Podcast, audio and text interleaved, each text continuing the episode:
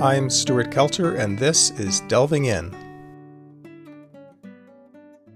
Today's guest, Fyodor Urnov, is a professor of molecular therapeutics at UC Berkeley and a scientific director at its Innovative Genomics Institute, or IGI.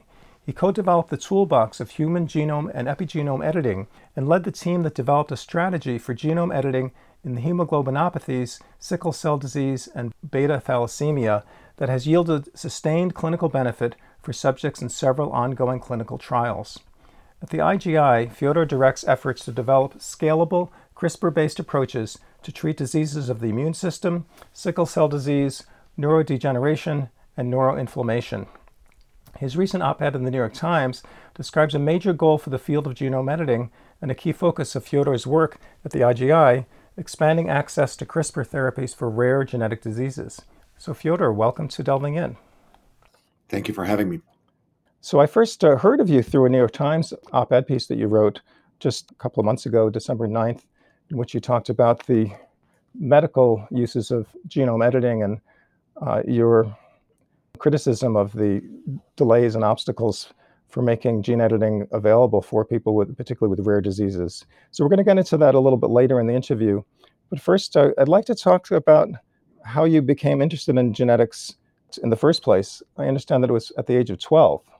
That's right. I was I was stunned to discover uh, a few years back when I was speaking with Jennifer Doudna, the Nobel Prize winning scientist who started the Innovative Genomics Institute, uh, where I currently work, and we were just talking about life paths.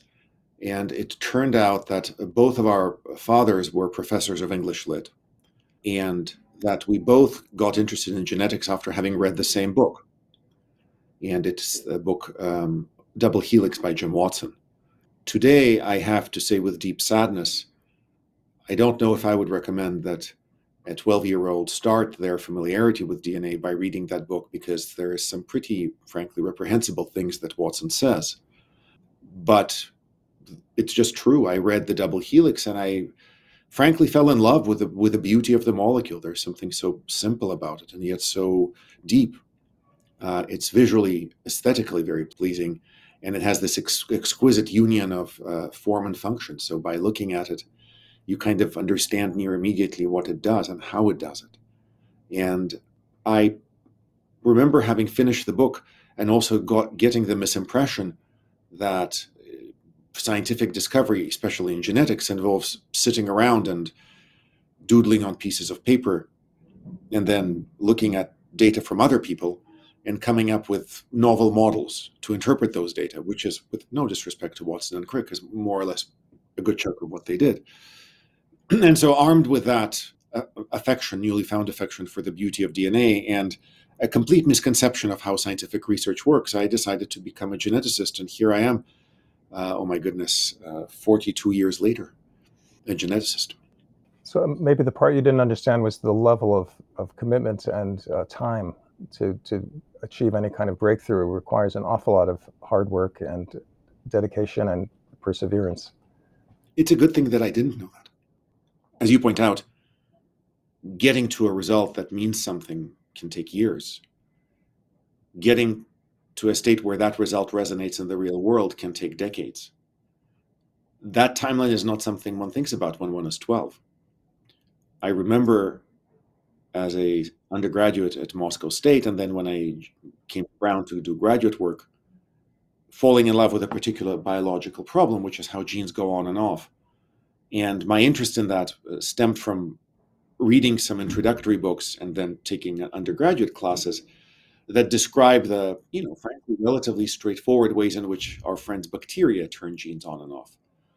And I thought, well, this is simple. I can study that and figure out something new. And, you know, here we are to 2023. And I have to admit that despite everyone's best efforts, our understanding of how human genes go on and off is not only murky, it's getting murkier. But that, I, I suppose, is why uh, training to be a scientist takes a little bit of time.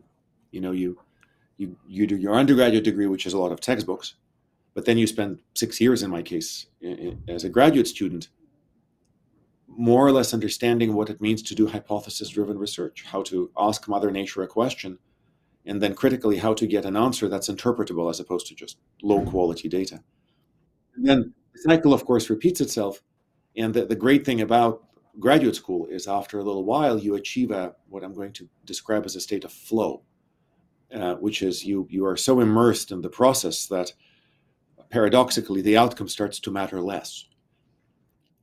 Ultimately, once you um, get your PhD and go through postdoctoral training, which in my case I, I did at the National Institutes of Health, that uh, state of flow can then become sharper and get you to some discoveries. And in my case, I was incredibly fortunate to have trained with a with a frankly a brilliant scientist, Alan Wolffe, who inspired in me a, a lifelong passion for this mysterious to this day way in which our DNA gets wrapped around in various proteins, and then you know a meter of our uh, DNA gets compacted into a tiny cell nucleus, and how, what how that works and what implications that has for for gene regulation. And then, of course, in a delightful twist of fate, which nobody could have predicted, this is a classic. You can do all the planning in the world, but then there is the the sheer element of luck. Uh, my mentor um, offered me a position at this biotech company that he in turn was offered a position at. And he said, Would you like to join me? And I frankly would have joined him in an expedition to the end of the earth.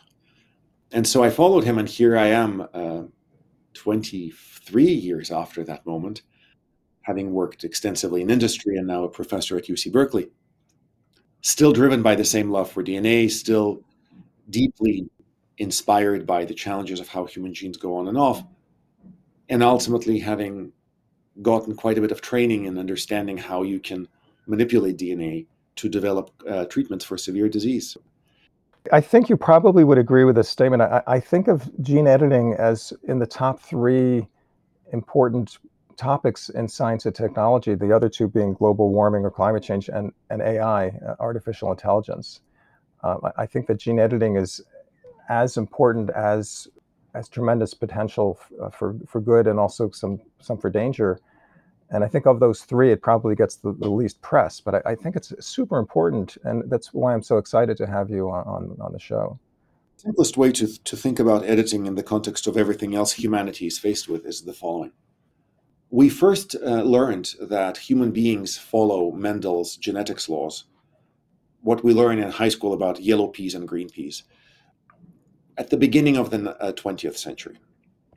At around that same time, physicians realized that there are human uh, medical conditions that can follow Mendel's laws. So they're, they're due to mutations in single genes.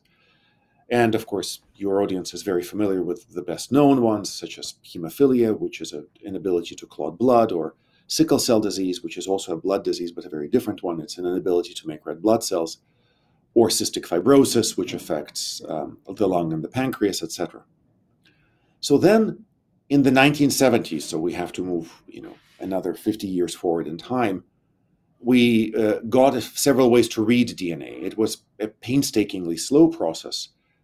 But then, uh, after an enormous amount of work and technical innovation, we got the full genetic sequence of um, a human being actually read and I have very vivid memories because I was actually at the National Institutes of Health in the late 90s when all of this was, you know, being announced and asking myself, well, what's going to happen now?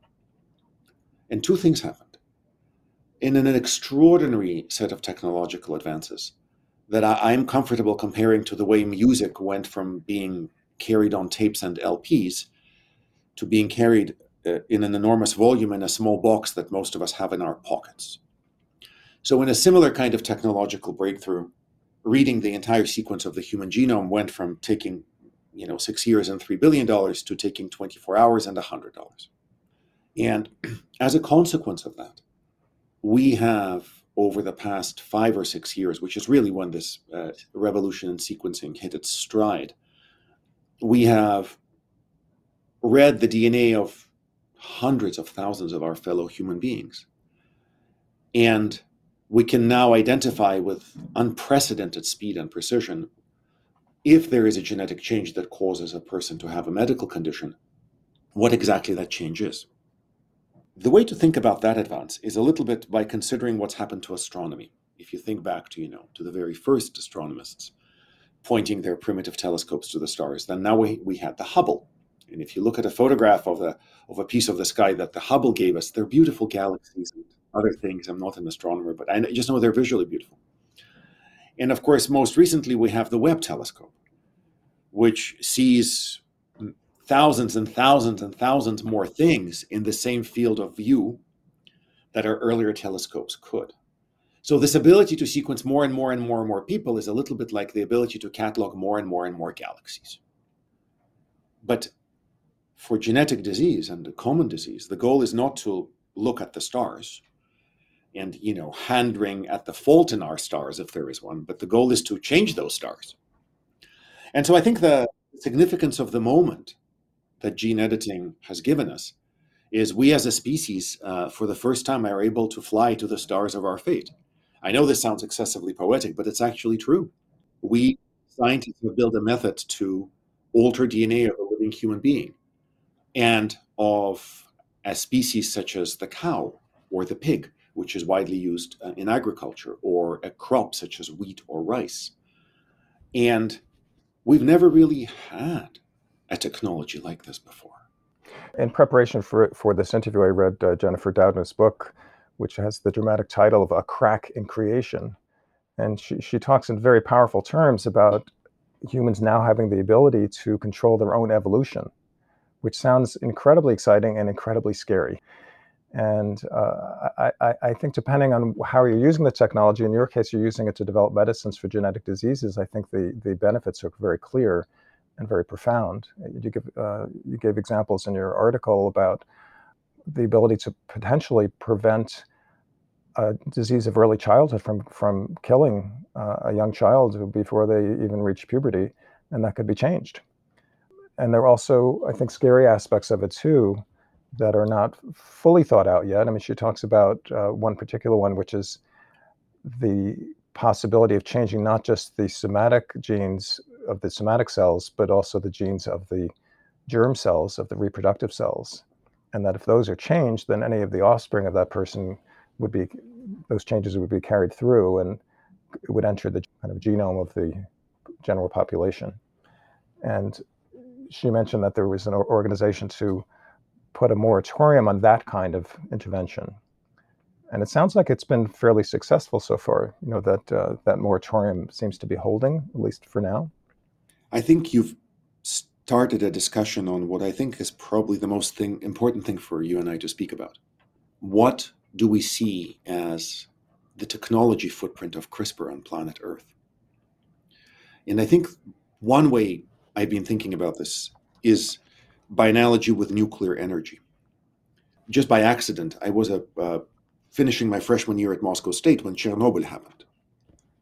And I then served in the military. I was drafted with um, a whole bunch of people who um, actually were in that part of the, the USSR, now Ukraine, of course, and speaking with them about the impact that it had.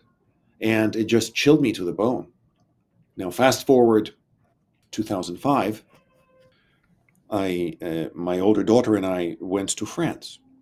And she was young and wanted to see some castles. And so we drove to the castle that uh, was the inspiration for uh, Sleeping Beauty. And it's as bucolic as anything you can imagine. And why am I bringing this up? You get in the car and drive away from this fairy tale like beauty, and you see a giant nuclear power plant. France is heavily reliant on nuclear energy. Neighboring Germany is not. And so, so I think technologies have complex, complex impacts on the world It comes down to how we humans tune the dial of applying it for what we perceive as a societal good and limiting threats from what we perceive as a societal bad.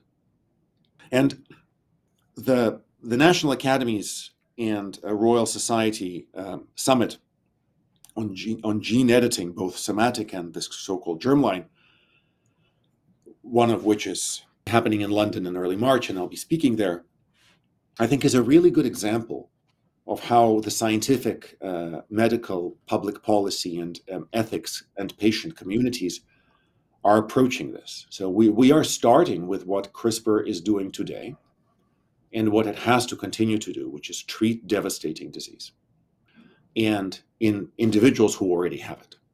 So there's we're not modifying future generations. There are no designer babies. There's no germline anything. We are taking people who are suffering from severe illness and attempting to use CRISPR to help them.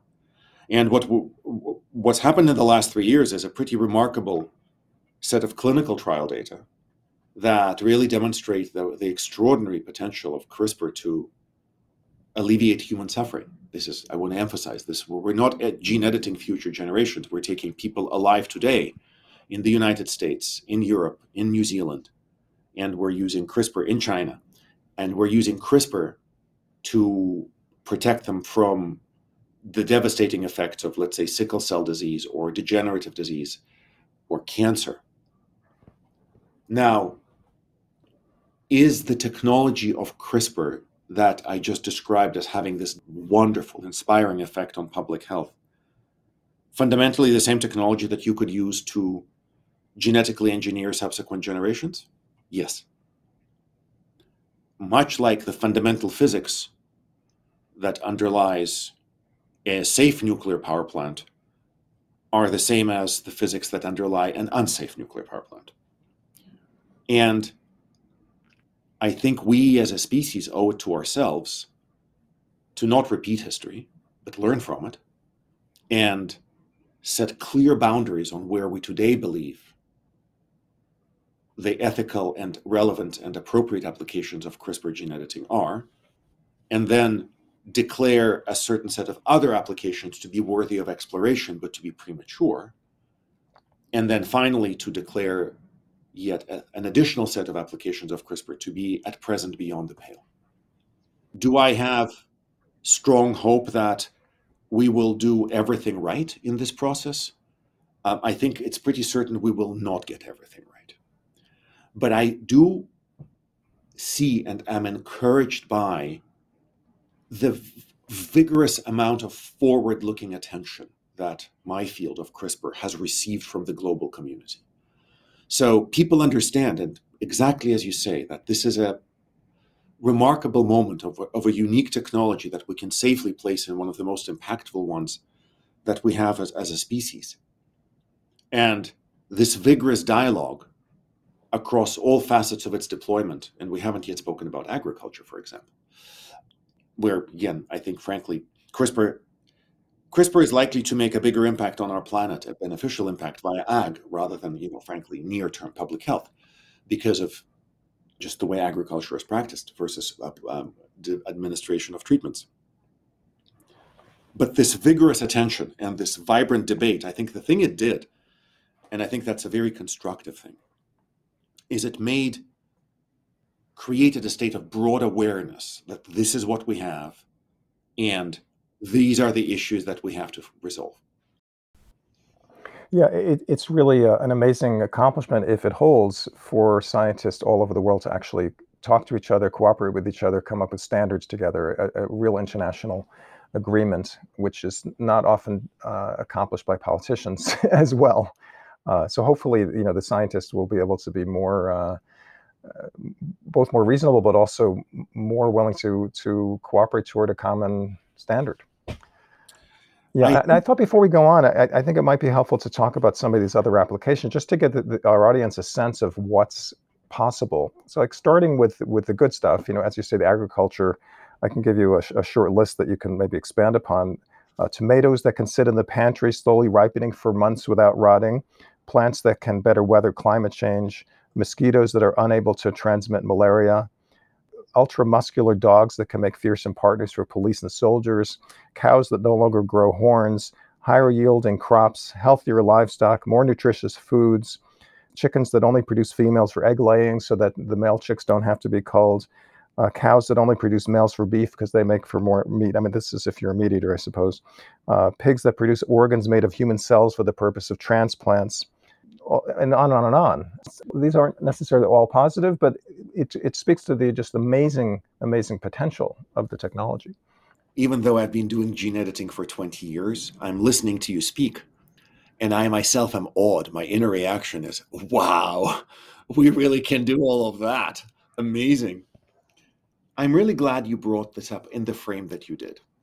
When you put that list together and read it the way you did, you almost have to say to yourself, we owe it to the planet to prioritize. And to me, while I've spent my entire professional life over the past 20 years pointing CRISPR at the uh, gene editing and then most recently CRISPR at the problem of uh, addressing urgent public health challenges, I think climate change is probably the biggest one. And I should also really point out that the Innovative Genomics Institute, where I work, has taken some major steps towards really realizing the, the promise of CRISPR in that regard. And I think there, the, the, the things that are front and center for us as a field, and I think for the planet, are understanding how we're going to feed a growing planet under conditions of unprecedented climate instability. CRISPR is an extraordinarily well suited tool to address that challenge at the level of crops. And this is because there are 200 years worth of data, starting with pretty much the first proper scientific experiments on plant hybridization, that genetic diversity that occurs in wild plants and crops as well allows them the flexibility to tolerate a broad range of extremes. The critical challenge is that when you look at the wonderfulness, to quote Darwin, endless forms most beautiful, that evolution has given us in terms of the kinds of things plants can do. Think of the plants that survive unprecedented heat. Think of plants that survive extended periods of drought. And on the other hand, think of plants that thrive underwater and so on and so on, right? Like you can go on and on and on. And then critically to the point of yield, think of the fact that some plants grow much faster than others under various conditions, etc. So the problem in terms of moving that towards agriculture is that, you know, we as a species consume relatively few mainstream crops, right? 50% of humanity gives its 50% of its daily calories from rice. And then we talk about wheat, maize, cassava, and so on and so on. As you, as you think about the major sources of dietary starch, there aren't that many. And when we talk about vegetables, yet again, we are stuck with a relatively small list. And in turn, the varieties that are grown globally for planetary scale production are not exactly freshly domesticated from, you know, the garden of Mother Nature. So the unique promise of CRISPR is in being able to very rapidly take a variety of, let's say, rice, that is really well adapted to being grown at large scale and endow that variety of rice with a natural trait that has something to do with um, climate change. So, for example, resist greater resistance to drought, or, for example, a greater ability to grow when flooded for extended periods of time. And where is that? How are we going to do that endowing? And also ability to repel t- uh, pests, you know, uh, insect. Absolutely, and a, a, a really good example are citrus fruits, or for example, the banana or cacao. Frankly, cacao is, is uh, you know, we, we think about it as, as chocolate, and it is, of course, uh, it's a major agricultural crop and a major source of farmers' subsistence around the world when parts of area parts of the world where it's grown. So the way you approach this problem of endowing crops with climate change facing traits is you mine the diversity of mother nature. You look at wild varieties and say oh wow look at this look at this wild variety of rice. It happens to have this tiny genetic change that leads it to respond to drought very differently than the domesticated variety. So crispr allows you a first ever we've never had this ability capability to do if you think about a word processor to use a molecular cursor of your mouse to highlight that tiny snippet of genetic text that occurs in a natural rice variety, then take a commercial rice variety, click on its DNA, and transfer precisely just that tiny snippet from the wild variety to the agriculturally scalable one. Similarly, you brought up the example of hornless cows. Quite literally, that phenomenon at the molecular level plays out when you do something like that. How do you take a variety of cows that normally has horns and politely rid them of those horns genetically? You don't need to invent anything. You just need to ask Mother Nature where the nearest hornless cow is. Then you read the, read the DNA and you go, aha, there's the hornlessness. And now you take a breed of cows that's widely used for a particular kind of agriculture, and you use CRISPR to give that, that, that cow breed that, that ability. Right. So, in a way, it, it's not doing something different from what's been done before with um, breeding of new varieties of animals or plants, but it's being able to do it much more much more efficiently. I mean, I, I read that in the 1940s there was uh, scientists would irradiate crops and, and hoping to create random mutations, some of which might be useful. And that's you know the, that's the opposite kind of uh, technology where it's it's just very uh, cumbersome and, and random, whereas this is targeted. So I, I, have to admit that you, you've just um, uh, brought up one of my favorite examples of the positive change that CRISPR can provide to the world. Following the disaster of World War II and the horrors we experienced, which was actually preceded by a Nobel Prize winning discovery that X rays can cause accelerated genetic change. Agronomists and agriculturists the world over started to develop new varieties of commercially and agriculturally relevant uh, fruits, vegetables, and cereal crops that would have desired characteristics, let's say yield or taste, by essentially taking uh, the, the molecular equivalent of a machine gun, uh, shooting molecular bullets. Like the analogy is quite apt into the nucleus of all of these species, whether uh, fruit, animal, fruit, vegetable, or crop, uh, cereal, and then selecting the rare lucky mutant, which may have had its genome completely rearranged, but guess what? It's tastier.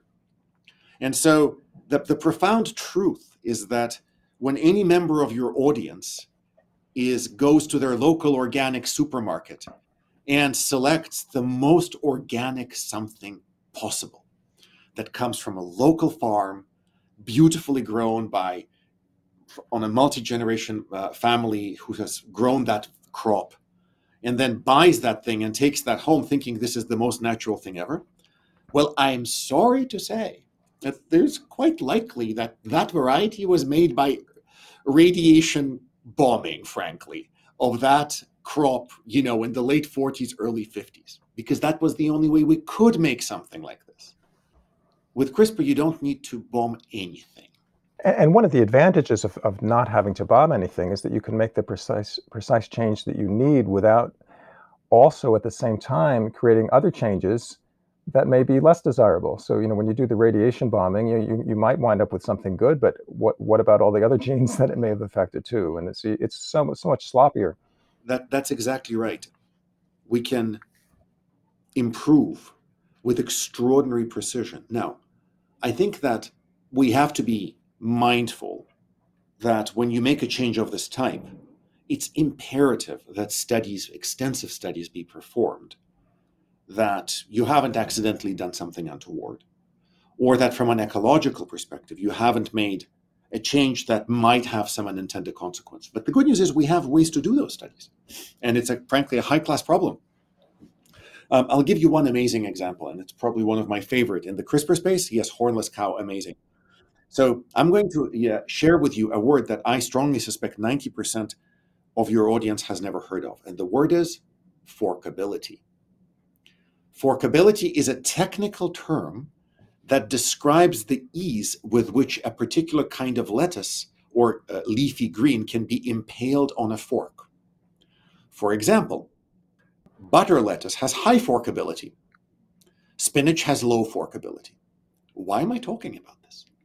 because it turns out that people will more readily eat things that have high forkability than low. Um, and a great example comes from the fact that there are, of course, no baby carrots. What we buy and eat as baby carrots are carrots that have been uh, made to look like baby carrots. but however entertaining may this be, if you look at the rate of consumption of carrots by the public after the introduction of the baby carrot, it's kind of extraordinary. So, what does that say? People will make uh, better choices with respect to the food they eat if that food is more accessible. So, there's a company that uh, is called Pairwise. It's um, done an extraordinary job of identifying a family of um, leafy greens that have exceptionally high nutritional content at every level which frankly most varieties of lettuce do not, and used a next generation form of CRISPR to endow it with higher forkability. Separately, we all familiar, you know, the concept of mustard greens and all of these wonderful leafy things that we would eat more of, but they're slightly bitter. so that's actually not an accident. Mother Nature evolved that trait because Mother Nature doesn't want its um, plants to be eaten. So that slight bitterness is to prevent grazing animals from eating it. So scientists at Pairwise have gotten rid of that bitterness. So here you have a healthy leafy green that has been CRISPRed to be less bitter and have high forkability. And um, they're actually, I think, about to, uh, to, to, start uh, marketing these um, uh, with the explicit disclaimer that this is not exactly your grandmother's lettuce. So, as I describe all this, again, I'm very mindful about the fact that people will look at any anything they eat, um, having gone through a lab, with some amount of caution. The, the level of caution will vary from person to person. And my hope, frankly, is this at the end of the day, we want to lead happier, healthier lives and a life of goodness. And if there are CRISPRed crops that do not adversely affect the ecosystem, that do not unduly favor approaches to agriculture that are destructive, that have been proven to have not only no negative effect on health, but in fact are good for you. I mean, I'm hopeful that there will be a fraction of the population that will look at all of this and say, yeah, I, would like I'd like myself some higher forkability, low bitterness, extremely delicious, nutritious, uh, leafy green.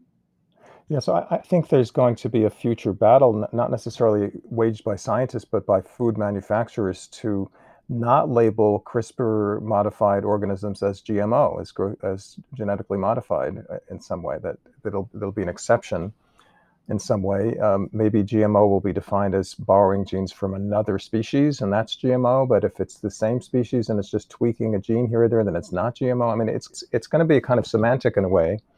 But there is, I think, an, awful, an awful lot of, of uh, resistance. I think even more in Europe than in the United States against uh, modified crops. And it, it, as you say, it, it, it may become just absolutely necessary to weather uh, climate change. I mean, we don't know how good we are as a species in terms of mindfully using technology to constructively avert imminent negative events. But I can tell you that in India, where there are many farmers who support their families the rate of suicide among these full farmers has been devastating. We're not talking about one or two, we're talking about tens of thousands. And they're committing suicide because they no longer have access to crops that can be grown under conditions of climate change where they can't feed their families anymore. So, the reason I bring this up is I'm hopeful that we will have specific use case scenarios where we have to rely on CRISPR technology. And I am hopeful about this for an example that's actually relatively recent, but comes before the age of CRISPR and comes uh, from a genetically uh, modified transgenic organisms. So in Hawaii, there is a, great tradition of growing uh, papaya, and it's delicious. And it got attacked by a pathogen and the pathogen spread so quickly, it more or less started to decimate the entirety of the Hawaiian industry for growing papaya, and so threatening the livelihood of a large number of folks who have been doing this for generations. So, um, scientists in academia, actually, led, led by um, Dennis Gonsalves, developed a GMO papaya with the explicit goal of being resistant to that pathogen. And they showed that it really resists. And there's some remarkable footage from uh, a meeting of some governing body in Hawaii with respect to whether or not let this uh, transgenic crop into the, the, the beautiful, beautiful ecosystem that is Hawaii. And the debate looked as follows. So, on the one hand, are folks who are protesting this action because they are worried about the effects on the ecosystem. The much louder and to me, frankly, the more cogent voice in the room is a large community of Hawaiian farmers who are saying to these folks, look, you can flood us with your hypothetical concerns all day long, but what we're telling you is, is that this is the only way we can continue to grow papaya in Hawaii. And if we don't do this, our livelihoods will be decimated. Today, a formidable fraction of papaya grown in Hawaii is transgenic. Um, the ecosystem is fine, as best as I can tell. And the practical voice of real world need has successfully taken a technology from the world of such its development and used it for to implement robust, healthy, positive real world change. So I'm hopeful that for CRISPR, we will have such use case scenarios. You know, we're going to protect the banana, we're going to protect rice from a particular blight, and uh, make it available equitably. Equitably. So I think this would be a good segue to talk about uh, you know resistance to diseases. That the discovery of CRISPR was accomplished by seeing how bacteria defend themselves against viral diseases of bacteria. Oh my goodness, there are so many ironies in all of this. Would you like the irony of ironies? Sure. So obviously, uh, you know, uh, insulin to treat type 1 diabetes was historically purified from pigs, from the pancreas of pigs. And then in studies actually starting in the late 1940s, this is studies and early 1950s by Sal Luria, and then culminating in some magnificent work by Ham Smith, Dan Nathans, and Werner Arber, who uh, won the Nobel Prize for it, and then Herb Boyer and uh, Stan Cohen, who may put it to use. Scientists discovered an amazing system in bacteria, which is called restriction, and it's a technical term which your audience is is completely allowed to forget. And it's basically a way in which, one way in which bacteria defend themselves against invading pathogens. And what um, Ham Smith and Herb Boyer and uh, Stan Cohen figured out is the way restriction works is via an amazing system of enzymes called, I know, boring term, restriction enzymes, where you can cut DNA in very precise ways and then put it back together again. And that was the birth in the early 1970s of the recombinant DNA revolution. The reason that insulin is, of course, never again purified from pig anything, but is instead made in giant vats where bacteria produce it, is because of a discovery in the early 1970s that bacteria have a defense mechanism called restriction and that that machinery can be repurposed to put together different pieces of DNA. And the biotechnology industry, complete with its amazing medicines for cancer, for autoimmune disease, the list goes on and on and on. All of none of those medicines would be possible without recombinant DNA. So this was the early 1970s. Now fast forward to 2012. When Jennifer Doudna on the UC Berkeley campus collaborates with Emmanuelle Charpentier on this very strange bacterial defense system called CRISPR. And to be very clear, it's a very different bacterial defense system. And frankly, Jennifer was driven by curiosity. She wasn't trying to change the world, which she ended up doing. And she and Emmanuelle discover that CRISPR actually works using this astonishing molecular machine that can be repurposed for genome editing. So there were two independent events in the history of technology where bacteria lent very graciously tools that they independently evolved two different tools to defend themselves against invading pathogens. One begat the recombinant DNA revolution in the 1970s, and the other begat the CRISPR revolution in the 2010s. You know, if I could just throw in a little tidbit here that the bacteria take a mugshot, in a sense, of the invading virus, and it has a kind of a uh, scrapbook of of these viruses, and, then, and by using the, this mugshot, it can recognize them and defend against it. And, and the other thing that I was just amazed to, to read about is that viruses that, that infect bacteria are the most common by far form of quasi life or life on the planet. I mean, there's just the numbers, I don't know what, how many orders of magnitude, but it's an incredible thing that, you know, bacteria, of course, are unbelievably common everywhere, and viruses are orders of magnitude more common than bacteria. so it's just uh, incredible that, that to take something that's so common and to use it in this way is just absolutely remarkable. I agree. And the other thing to appreciate, and this is a major area of work by the Innovative Genomics Institute, in particular led by Jill Banfield, who just won the Van Leeuwenhoek uh, medal for this, is uh, mining the riches of the bacterial and uh, bacterioviral space. You know, the, the mental frame I always share with my students as we think about the world comes from a, a brilliant cartoon in the New Yorker by Leo Cullum, and it has a penguin that is staring with great smugness and fondness at a globe. And the globe is upside down, in that Antarctica is at the top. And the look on the penguin's face, the penguin goes, Yeah.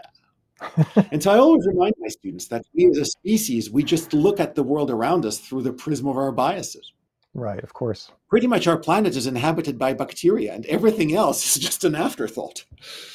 Everything else is an afterthought the, the ecological diversity and the genetic diversity that is brought to this planet by tiny things that we don't think about is much greater than anything else. So we don't have that much more time left. So I, I, want to make sure that we touch on the issues that you raised in that New York Times article, which is who's going to benefit medically from this technology. And, and if, if I can couch it correctly, your concern was that the bureaucratic obstacles were so onerous and so time consuming and so expensive, uh, particularly the, the FDA regulations, that it's, it's, it'll become too expensive to treat rare diseases. You know, there are many, many, you know, probably thousands of rare genetic diseases, and the incentive will only be to cure the common ones. And I think you gave an example of how the FDA has streamlined their process in a different uh, arena and that maybe it would make sense to streamline it here, particularly if, if it's to treat somebody who otherwise is going to die soon. I mean, it just seems like there's situations where the protections are too severe. Am I couching that correctly? I, I want to share a number which is um, sad and action inspiring. There are 505 known genetic diseases of the immune system. Your audience will have heard of one bubble boy disease. It's where a child has no immune system, and the only way for them to survive is to live in a bubble or get a bone marrow transplant. Most recently, we've developed the ability to treat those diseases by genomic therapies, first by putting the gene back in using viruses, and then subsequently by CRISPR. There are 112,000 individuals with one of these 505 diseases of the immune system. And we know where they are. We know which of which of that long list each one has. We know what genetic changes causes them. How many trials for CRISPR to treat any one of these diseases, pretty much each one of which is CRISPR treatable, are there on planet Earth right now? Zero. And you'll say to me, but Fyodor, how can that be? CRISPR's biggest success in the clinic has been to edit blood a company called CRISPR Therapeutics, in partnership with the pharmaceutical giant Vertex, is about to get approval in the United States and in Europe for a, a, way to use CRISPR to genetically repair blood and treat sickle cell disease and beta thalassemia. Why is it the case that this exact technology is not just repurposed to start to vigorously treat that giant global community of people with inborn errors of immunity? So, my piece in the New York Times is about that. And there are, at a high level, three challenges. The first is that the current regulatory system to test for safety and efficacy medicines of this type has been built to do so for diseases that affect many people. And so it makes commercial sense for for profit entities to invest years and millions of dollars in performing such tests because they will recoup the, the spend. You know, they charge approved medicines in the space are two to three million per patient. And that's fine, I suppose. You know, if you spend 10 years and $2 billion building that thing, I guess you have a right to charge a lot of money for it.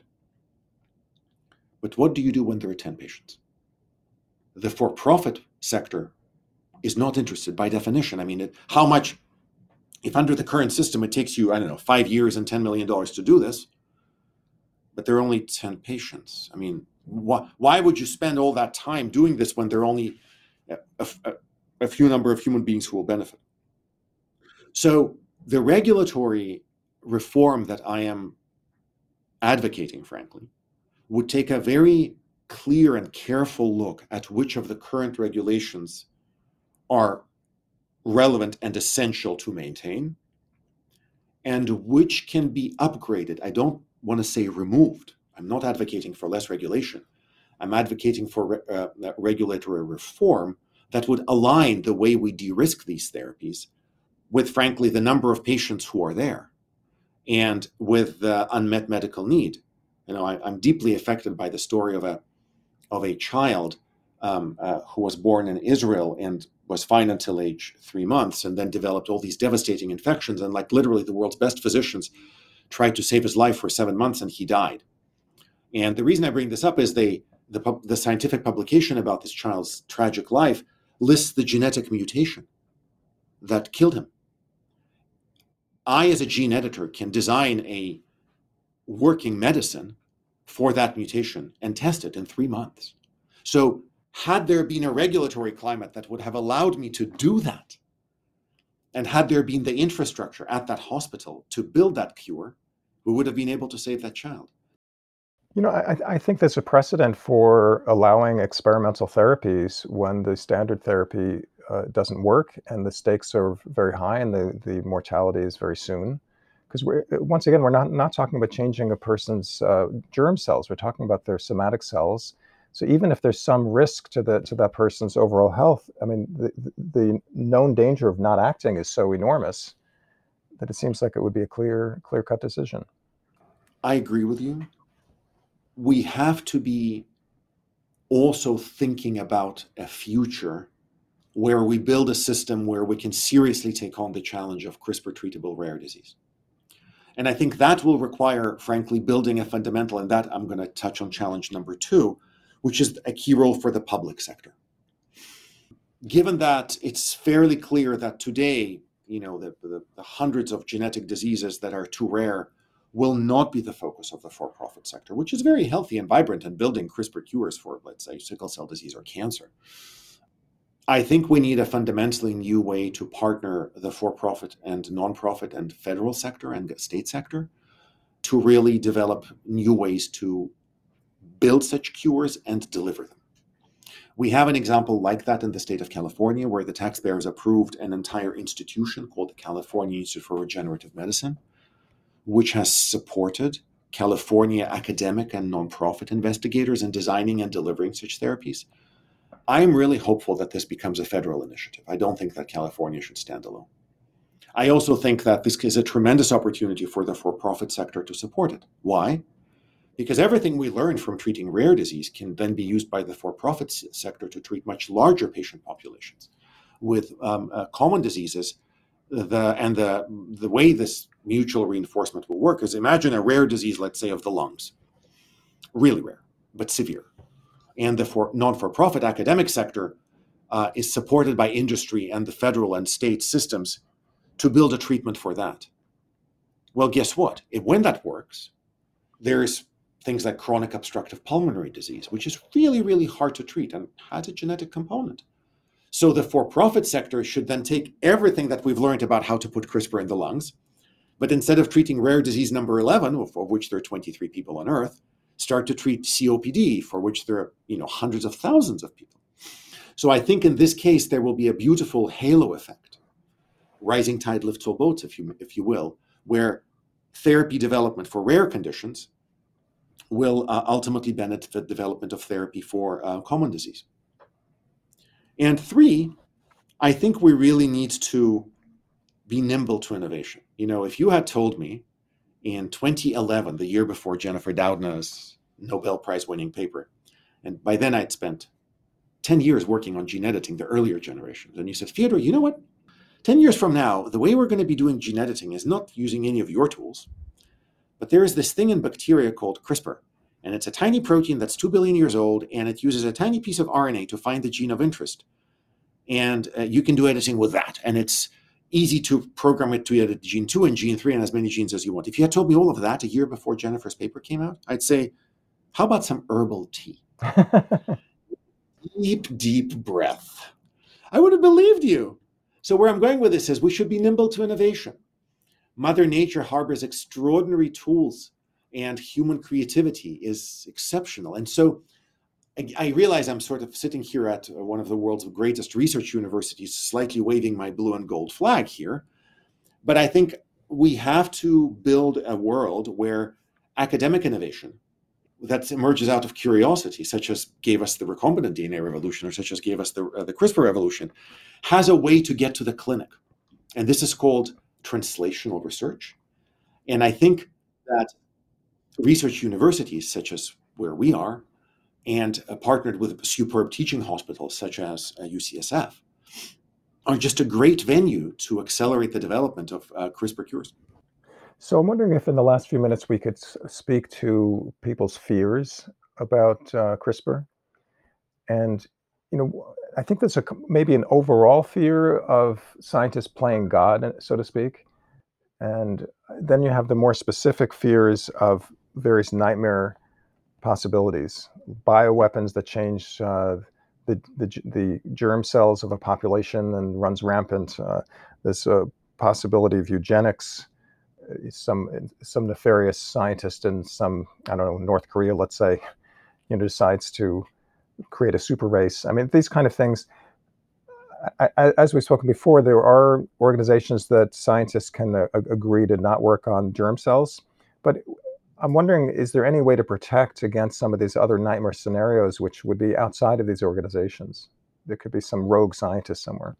First of all, I just really want to acknowledge the fact that being mindful of that is essential. I think if we don't think about these things and build countermeasures preemptively, I think we would be not doing our job. And I don't have to go far. I can tell you right now how to use CRISPR to make a pain free soldier. I think it would be devastatingly unethical because um, the way we would do this is by mimicking a genetic condition that rare individuals have called congenital insensitivity to pain. It's devastating. It is devastating. Do I imagine a rogue scenario where this is used to weaponize soldiers before going into battle? I mean, it's horrific. Is that technically feasible? It is. You don't need to invent anything that currently doesn't exist. Yeah, and there are other other changes too. You could make a soldier who needs half as much sleep as normal, who has twice the uh, musculature as normal. The gene for that was discovered at UCSF. There are people who can sleep for four hours with no adverse effects. So wh- where are we going? Is, is this our future? Is this Aldous Huxley's worst imaginable nightmare, sort of Brave New World 2025? Look, it's impossible to prevent everyone on the planet from doing something nefarious and evil with CRISPR there will be people doing this. There are probably people doing this right now. The issue is the size of the effort and what happens when these efforts are quote unquote outed. I think as the global outroar over the alleged germline editing in 2019 shows, we are pretty good at rising as a species and saying, no, this is not a line that can be crossed. So I think rather than be passively concerned about these illegitimate scenarios, we simply must continue to speak loudly and clearly what is allowed and what is not, and put in place measures that prevent, in every way that we know how, the scaling and the broad deployment of these doomsday scenarios. So, so in other words, in other words, the genie is out of the bottle, you know, and the genie will do some mostly good things. Yep. But you know, sometimes some sometimes a nefarious person might get a hold of that uh, Aladdin's lamp.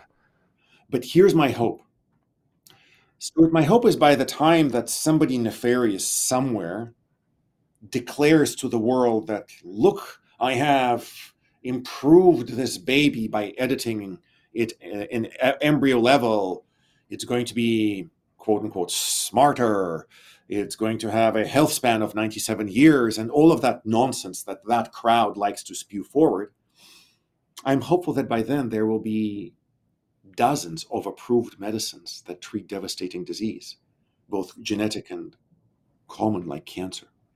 I'm hopeful that there will be a, a global framework for rapid development and deployment of CRISPR to treat newly diagnosed severe genetic disorders. I'm hopeful that there will be crops that farmers in the developing world grow to sustain their livelihood. In other words, I'm hopeful that by then, the net positive footprint of CRISPR on the planet will be so formidable that we will be able to shine the the most unfavorable light imaginable on these rogue actors and say, well, you're welcome to be a cinematic villain in your little corner of your delusional universe. But the rest of the world has moved on to make it a better place by putting CRISPR to ethical and uh, safe and constructive use. Well, that's, I think that's a wonderful uh, point to end on.